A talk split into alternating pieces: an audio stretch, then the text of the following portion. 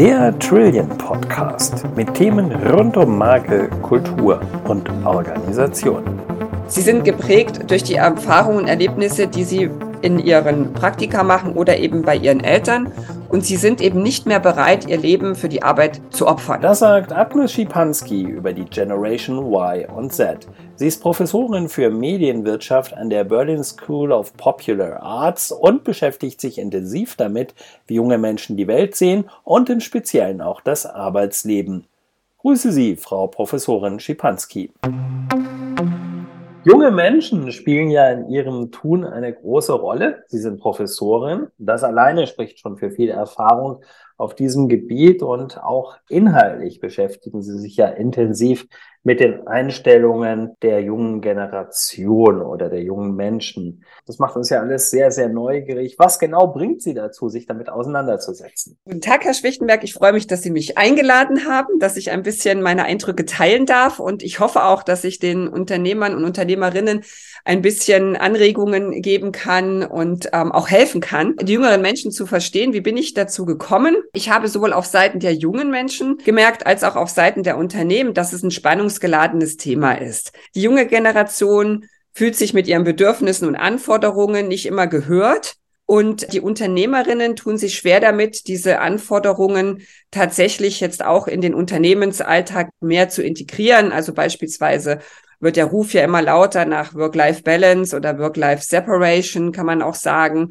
Auch der Ruf nach den Führungskräften als Mentorin und Coach. Und da ich sehr gerne zu Themen forsche und mich auch mit ihnen auseinandersetze, die dann tatsächlich einen Mehrwert für Wirtschaft und Gesellschaft haben, habe ich mir überlegt, dass das ein Thema wäre, wo ich gerne dranbleiben möchte, eben auch, weil ich, wie Sie schon gesagt haben, die Verbindung zu den jungen Menschen durch meinen Beruf habe. Jetzt wird ja gemeinhin immer wieder von der Generation Y und Generation Z gesprochen und viele unserer Hörer haben davon auch schon mal was gehört. Aber was genau verbirgt sich hinter diesem ominösen Y und dem Z? Ja, das ist eine sehr gute Frage. Also erstmal sind es Buchstaben, die nacheinander folgen und es sind Buchstaben, die in Verbindung stehen mit zwei weiteren Generationen, auf die ich gleich eingehe. Als erstes, was ist die Y-Generation? Das Y steht für Why, für Warum, also für das Y im, in dem Why weil die Generation gerne hinterfragt, als die sinnsuchende Generation bezeichnet wird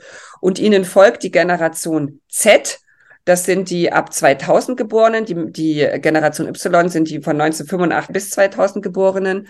Und die Z-Generation, die wird auch als I-Generation oder Internet-Generation bezeichnet, lebt eben mit und in der digitalen Welt, möchte gerne gesehen werden, ist aber auch im permanenten Austausch mit der Community. Und wie schon angedeutet, sind die beiden eigentlich am Arbeitsplatz diejenigen, die am jüngsten sind. Die Zettler sind die, die jetzt reinkommen in die Arbeitswelt. Da gibt's noch die Babyboomer, das sind die Geborenen von 55 bis 70 und die Generation X, das sind die von 70 bis 85 Geborenen. Und man hat diese Einteilung mal vorgenommen, um einfach auch Trends zu erkennen, Bedürfnisse und auch darauf reagieren zu können. Und diese 15 Jahresschritte sind allerdings aktuell eher kritisch ähm, oder werden kritisch betrachtet, ähm, also auch in der Wissenschaftsdiskussion, denn sie ist mal eingeteilt worden, also auch von ähm, hauptsächlich auch von Herrn Hurrellmann, der äh, gesagt hat, wichtige und grundlegende epochale Veränderungen führen zu einer solchen Einteilung. Allerdings äh, merken wir ja, dass diese epochalen Veränderungen sich viel schneller bewegen in der jetzigen Zeit und wir zum Beispiel schon das Thema der Zillennials haben, also die Generation zwischen Y und Z, weil die einfach 15 Jahre zu weit auseinander sind. Und da ähm, geht man jetzt so ein bisschen rein und versucht aber dennoch mit diesen Begrifflichkeiten, die sich nun mal etabliert haben, vor dem Hintergrund dieses Wissens, sich mit den Generationen zu beschäftigen. Gibt es schon eine alternative Klassifizierung der Generation? Gibt es Gegenentwürfe? Ja, also die gibt's. Zum Beispiel sagt man eben, dass es doch sinnvoll wäre oder diskutiert werden, Ansätze, Generationen nach ihren Bedürfnissen einzuteilen, dass man zum Beispiel auch sagt, nach Lebensstilen, denn wir haben ja, wir merken ja jetzt auch, dass die Lebensstile sich immer wieder ähm, verändern, auch aufgrund gesellschaftlicher Veränderungen. Wir haben jetzt eben die Minimalisten, wir haben die Fruktaner, die Veganer. Also es gibt ganz unterschiedliche Einteilungen. Dann auch ist die Überlegung vielleicht eventuell nach Arbeitsmarktsituation ähm, einzuteilen. Ich würde noch ergänzen, dass es vielleicht eine sinnvolle Einteilung wäre in, im Rahmen der Sozialisation, der Lebensziele oder auch eben ganz aktuell technisch und gesellschaftlich einschneidende Entwicklungen oder eben auch Krisen. Wenn wir in den Familienunternehmen unterwegs sind und mit Führungskräften sprechen, vor allen Dingen mit den Führungskräften jenseits der 50, bekommen wir immer wieder zu hören, dass diese junge Generation anders tickt. Und zwar so anders tickt, dass sie sich jetzt nicht unbedingt gleich in den Kosmos von Unternehmen integriert, so wie sie heute sind. Das heißt dann, äh, da ist man auch ganz schnell bei pauschalen Floskeln wie, die jungen Leute sind schwer zu motivieren, stellen alles in Frage, wollen bei allen mitquatschen. Gut, weiß jeder, der selbst mit jungen Menschen zu tun hat, das ist wirklich sehr pauschal, das ist auch ganz sicher ungerecht, keine Frage. Aber bitte helfen Sie uns, das mal einzuordnen. Und wenn es auch ein Klischee ist. Was ist an diesem Pauschalurteil dran und vor allen Dingen, was steckt dahinter? Ja, das ist eine ganz interessante Frage und natürlich auch eine entscheidende, wenn ich merke, dass da irgendwas nicht hinhaut. Ähm, Fakt ist, dass die junge Generation, und ich beziehe mich hier auf Y und Z, die ich gerade so beschrieben habe, da gibt es auch marginale Unterschiede. Es gibt sie, aber sie sind jetzt in manchen Punkten relativ ähnlich, eine sehr andere Vorstellung von der Arbeitswelt haben. Sie sehen bei Ihren Elterngenerationen oder Großelterngenerationen, dass die unglaublich viel arbeiten müssen, dass kaum Zeit für Freizeit, für Freunde bleibt und das wollen Sie nicht mehr. Und das heißt, Sie haben bestimmte Werte, die wir übrigens auch schon hatten, die sie aber anders priorisieren. Also ich sage jetzt mal, ich habe auch einen Vergleich gemacht. Ich habe mal die Werte der Babyboomer X, Y und Z gegenübergestellt und komme dann eigentlich zu der Erkenntnis, dass alle den Wert der Gesundheit wichtig finden, dass alle den Wert der äh, Vereinbarkeit von Beruf und Familie wichtig finden, dass alle den Wert wichtig finden, sich selbst zu verwirklichen, Work-Life-Balance zu haben. Aber diese Generation hat den großen Vorteil, dass jetzt eben eine Sensibilisierung in der Gesellschaft dafür da ist. Jetzt ist sozusagen die Zeit reif, um diese Themen anzusprechen, weil wir eben eine, ja, weil wir im Grunde genommen einen Fachkräftemangel haben und natürlich auch vor dem Hintergrund dessen, ähm, dass die Generation eine etwas kleinere von der Kohorte her ist und dementsprechend auch ähm, wir einen demografischen Wandel haben, viele in ähm, Ruhestand gehen und dadurch die Generation nachrückt. Was sind aber jetzt so die Werte, die Sie tatsächlich am Arbeitsplatz mehr priorisieren? Wie gesagt, wir hatten die auch. Wir konnten sie nur nicht so laut machen. Wir wurden nicht gehört. Beispielsweise werden Sie motiviert durch sinnvolle Arbeit, Spaß an der Arbeit, gut vernetzt sein. Die Teamarbeit ist ganz wichtig, diese Projektarbeit, ein gutes Arbeitsklima. Dazu gehört bei der Generation Y und auch bei der Z natürlich, dass sie nette Kollegen haben, dass man mit ihnen zum Teil befreundet ist, dass sie aber auch ähm, die Möglichkeit haben, Homeoffice zu machen, ihre Arbeitszeit selber einzuteilen. Für sie ist ganz wichtig, äh, sich selbst zu verwirklichen, zu beweisen, was sie können. Und bei der Generation Z kommt da auch noch mal hinzu, das ist ja interessant, auch durch die Krise, die wir jetzt hatten, durch die Corona-Krise, sie wollen Sicherheit. Sie werden erstaunt sein, wenn ich Ihnen sage, dass viele junge Leute dieser Generation Z eher ein Beamtenverhältnis im Moment anstreben als ein Arbeitsverhältnis in einem Unternehmen, weil sie diese Sicherheit brauchen oder wollen, weil sie gesehen haben, wie das, wie fragil alles ist, wenn eben eine Krise eintritt. Und was vielleicht auch wichtig ist, sie wollen Selbstverantwortung, aber nicht unbedingt für die anderen die Verantwortung übernehmen und erwarten dementsprechend auch von ihren Führungskräften, dass sie sie sehr stark begleiten als Mentoren, als äh, Coaches, als ähm, individuelle Persönlichkeiten, die jedes, also jedes Teammitglied auch auf Augenhöhe betrachten, überlegen, was, wie kann man sich weiterentwickeln. Und die Erwartung an die Arbeitswelt ist also sehr hoch, wenn wir das hören, aber der Arbeitswille eher klein. Und äh, das kann man positiv oder negativ sehen. Ähm, sie haben eben Sie sind geprägt durch die Erfahrungen und Erlebnisse, die sie in ihren Praktika machen oder eben bei ihren Eltern. Und sie sind eben nicht mehr bereit, ihr Leben für die Arbeit zu opfern. Und das heißt nicht, dass sie faul sind oder keine Lust haben, sondern sie wollen eine andere Priorisierung der Arbeit und eine andere Form der Arbeit. In der Praxis ist das etwas, was viele Fragen aufwirft, auch Gerechtigkeitsthemen, weil man mhm. hat ja heute noch die älteren Semester, die sage ich mal, einen gewissen Arbeitsethos, eine gewisse Arbeitsmoral haben. Wobei Auch da sollte man vorsichtig sein. Auch da merkt man bei vielen ja schon die innere Kündigung, die innere Resignation. Sie sprechen es nur nicht so offen aus vielleicht. Ja, wie findet man sich da? Wie kann man da so, ähm, sag ich mal, einen gemeinsamen Nenner finden, was diese Einstellung zum Thema Arbeit in der täglichen Praxis betrifft?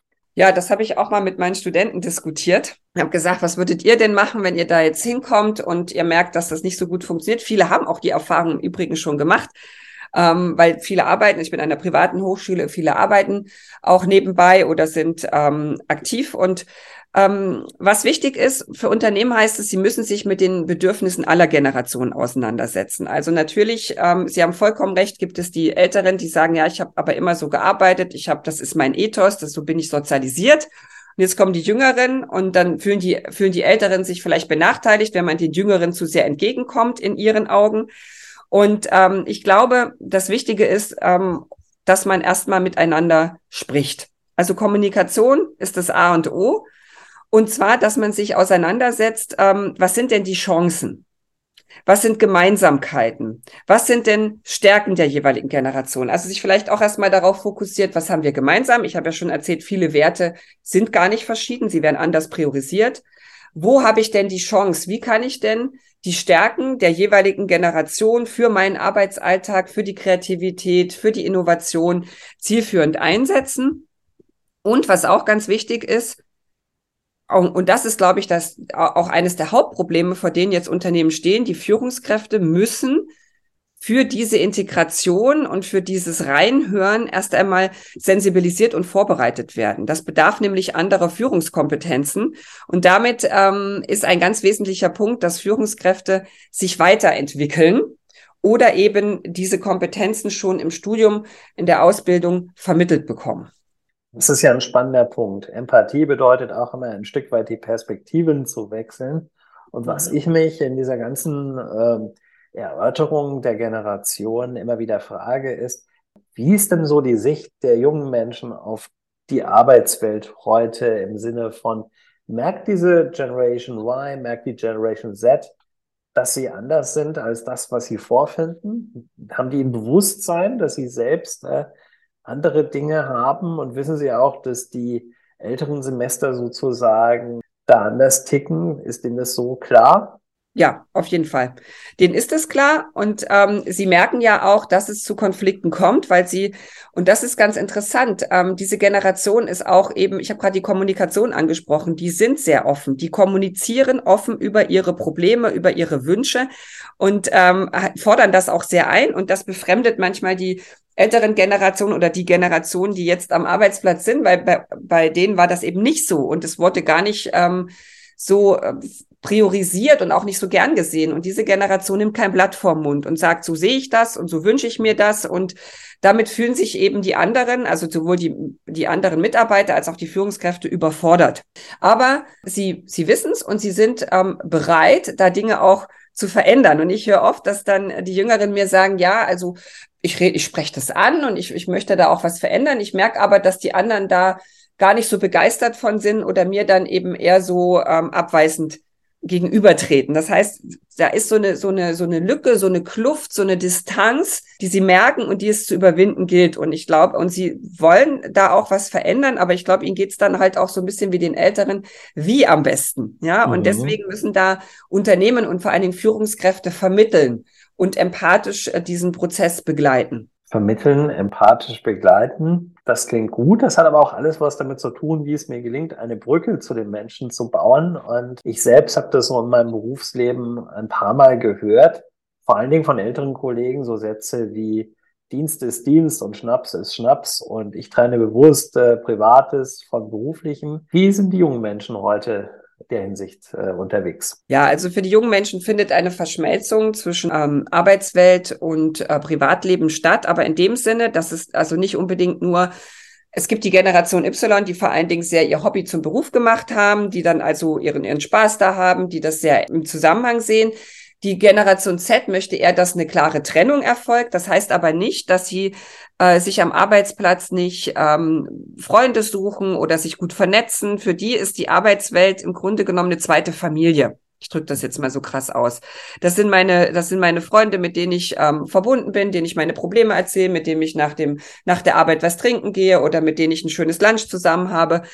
Das heißt also, bei den jungen Leuten wird das eher anders gesehen. Also sie, sie vermischen die Arbeitswelt mit dem Privatleben, auch wenn sie Wert darauf legen, dass es dann ein Stück weit getrennt ist. Und dennoch in der Zeit, wo sie arbeiten, ist es ihr Zuhause und sie wollen sich dort wohlfühlen. Und ein Beispiel ist ja auch, dass es ähm, jetzt Bürohunde gibt zum Beispiel, ja, die dann eben für, die, für das Wohlbefinden sorgen. Oder es gibt den äh, neuen äh, Beruf des Mood-Managers, der dann also dafür sorgt, dass gute Laune ist und gute Stimmung ist, dass man sich wohlfühlt und dass dann die Arbeit ganz gut gelingt. Also die, die Jüngeren nehmen da keine so große Unterscheidung vor und für sie ist es wichtig, dass das Team befreundet und eng zusammen ist und dass sie zusammenpassen.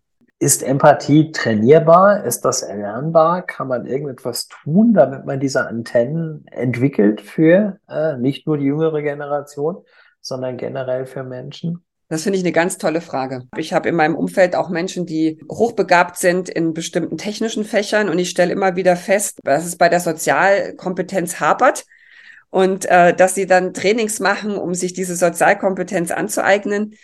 Ich denke, bis zu einem gewissen Punkt geht das aber ich muss es auch in mir tragen und ich muss auch von der Sozialisation her so geprägt sein. Natürlich ähm, ist die Frage ganz wesentlich, wenn wir jetzt Führungskräfte haben, die diese Kompetenz nicht besitzen, sie aber sehr maßgeblich für die Zukunft ist, muss man ja überlegen, wie ich diese Antennen ausbauen kann.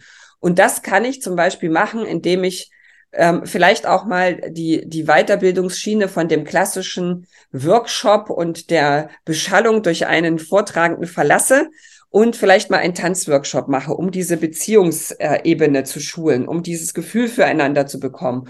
Oder ähm, an meiner Hochschule ist eine Kreativhochschule, gibt es dann ähm, Workshops, wo gemeinsam ein Unternehmenssong entwickelt wird. Oder Sie haben, ähm, Ihr Schwerpunkt der Beratung liegt auf den gemeinsamen Werten, auf der Kultur, dass ich also diese Werte und die Kultur gemeinsam entwickle, damit ein Gefühl füreinander bekomme.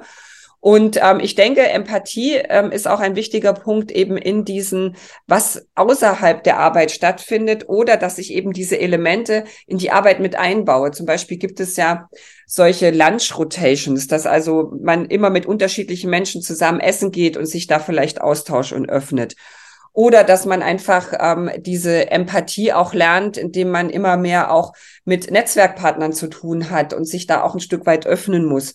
Das heißt also, man kann das in, meines Erachtens nach ein Stück weit erlernen. Trotzdem muss ich den Willen und die intrinsische Motivation dazu haben und auch eine gewisse Sozialisation. Ich glaube, Menschen, die das überhaupt nicht gelernt haben, das wird sehr schwierig. Manchmal finde ich eines haarsträubend, nämlich dass wirklich sehr viele junge Menschen, sage ich mal, recht früh die Lust am Arbeitsleben verlieren, recht früh Erfahrungen sammeln, die nicht gerade motivieren für die Zukunft. Und auf der anderen Seite haben wir einen eklatanten Fachkräftemangel und brauchen Unternehmen einen Zukunftsentwurf überhaupt mal. Das heißt Menschen, die sagen, wir sind bereit, die Zukunft des Unternehmens überhaupt zu sein. Und äh, wie kriegen wir das übereinander? Ja, das ist ganz einfach. Die äh, Unternehmen müssen sich bewegen. Die Unternehmen müssen sich an die gesellschaftlich, wirtschaftlichen und technologischen Wandel anpassen. Sie müssen agiler werden in der Struktur, in der Umsetzung ihrer Strukturen, also Abflachung von Hierarchien, agile Projektteams, Interdisziplinarität, Diversität. Ähm, auch der Wunsch danach, dass ähm, Projektleitungen auch wechseln können. Das muss nicht immer ein und derselbe Projektleiter sein, sondern nach fachlichen Kompetenzen. Das heißt also, die Motivation entsteht dadurch, dass die Bedürfnisse der jungen Leute ein Stück weit in dieser Arbeitswelt sich wiederfinden.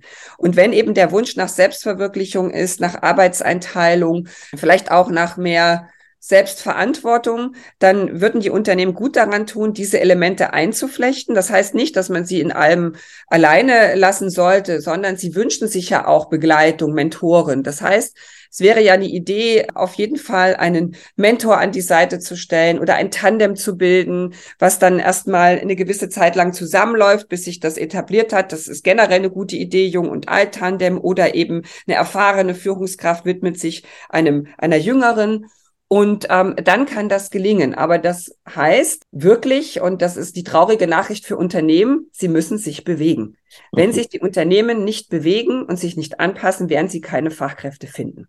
Zumindest nicht die, die sie wollen. Ich weiß gar nicht, ob das so traurig ist. Da steckt ja auch eine Menge Chance drin für diejenigen, die es tun. Also insoweit, ich glaube, das war immer, immer schon im Unternehmertum so, dass diejenigen, die am schnellsten sich anpassen konnten, im Zweifel wahrscheinlich auch die erfolgreichen Unternehmen waren es bietet ja auch unglaublich viele Chancen, wenn ich ähm, dieses Potenzial äh, hebe. Ja, also wenn ich den, wenn ich Jung und Alt Gehör gebe, wenn ich den, wenn ich die jungen Menschen zur Weiterentwicklung und zur Kreativität anrege, damit habe ich ja wieder Innovationspotenzial in meinem Unternehmen, was ich so nicht hätte. Das heißt, wenn wenn man sich wohlfühlt und die Atmosphäre stimmt und man sich verstanden fühlt, dann wird man loyal, dann bleibt man in dem Unternehmen länger, man wechselt nicht, weil viele junge Menschen sind auch eher bereit zu wechseln als die Älteren, ja. Und ähm, das heißt also eigentlich, es ist, könnte es eine Win-Win-Situation sein, wenn man sich denn jetzt damit auseinandersetzt und ähm, sich tatsächlich auch Veränderungen vornimmt. Tatsächlich beobachten wir auch da oft was anderes, nämlich wenn wir wirklich heute mit den Führungskräften sprechen, vor allen Dingen auch mit den über 50-Jährigen, die ja doch überrepräsentiert sind. Und äh, ja, es gibt ja in vielen Unternehmen ganze Kohorten von Führungskräften, die in absehbarer Zeit irgendwann auch mal in den Ruhestand gehen werden. Wenn wir mit denen sprechen, dann hören wir oft Sätze wie, ja, keiner weiß, wie das mal werden soll, wenn wir nicht mehr da sind. Und äh, die sagen auch, ja, es finden sich zu wenige, die das noch machen wollen, bezogen auf fast jeden Beruf. Ist diese Angst vor der Zukunft unterm Strich berechtigt? Ja. Ein ganz klares Ja.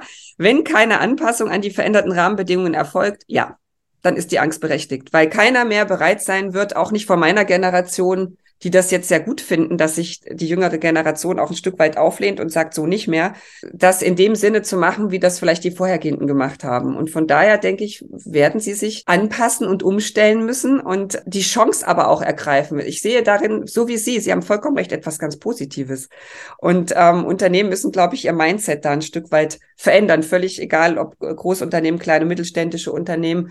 Und ich denke, wenn Sie diese, wenn Sie das erkannt haben, einen Kompromiss zu gehen, ein Stück weit Arbeit entgegenzugehen, ähm, zu gucken, wo, wo nähern wir uns an, dann denke ich, ist sogar eine sehr große Chance, da auch Menschen für zu gewinnen, weil sie wollen Verantwortung, aber sie wollen es eben ein Stück weit mitbestimmen. Ein klares Statement, gute Gründe, sich mit der Generation Y und Z doch auseinanderzusetzen und dann auch in der Praxis den Schritt auf diese Generation zuzumachen. Frau Professor Schepanski, vielen herzlichen Dank für dieses Interview. Ich danke Ihnen.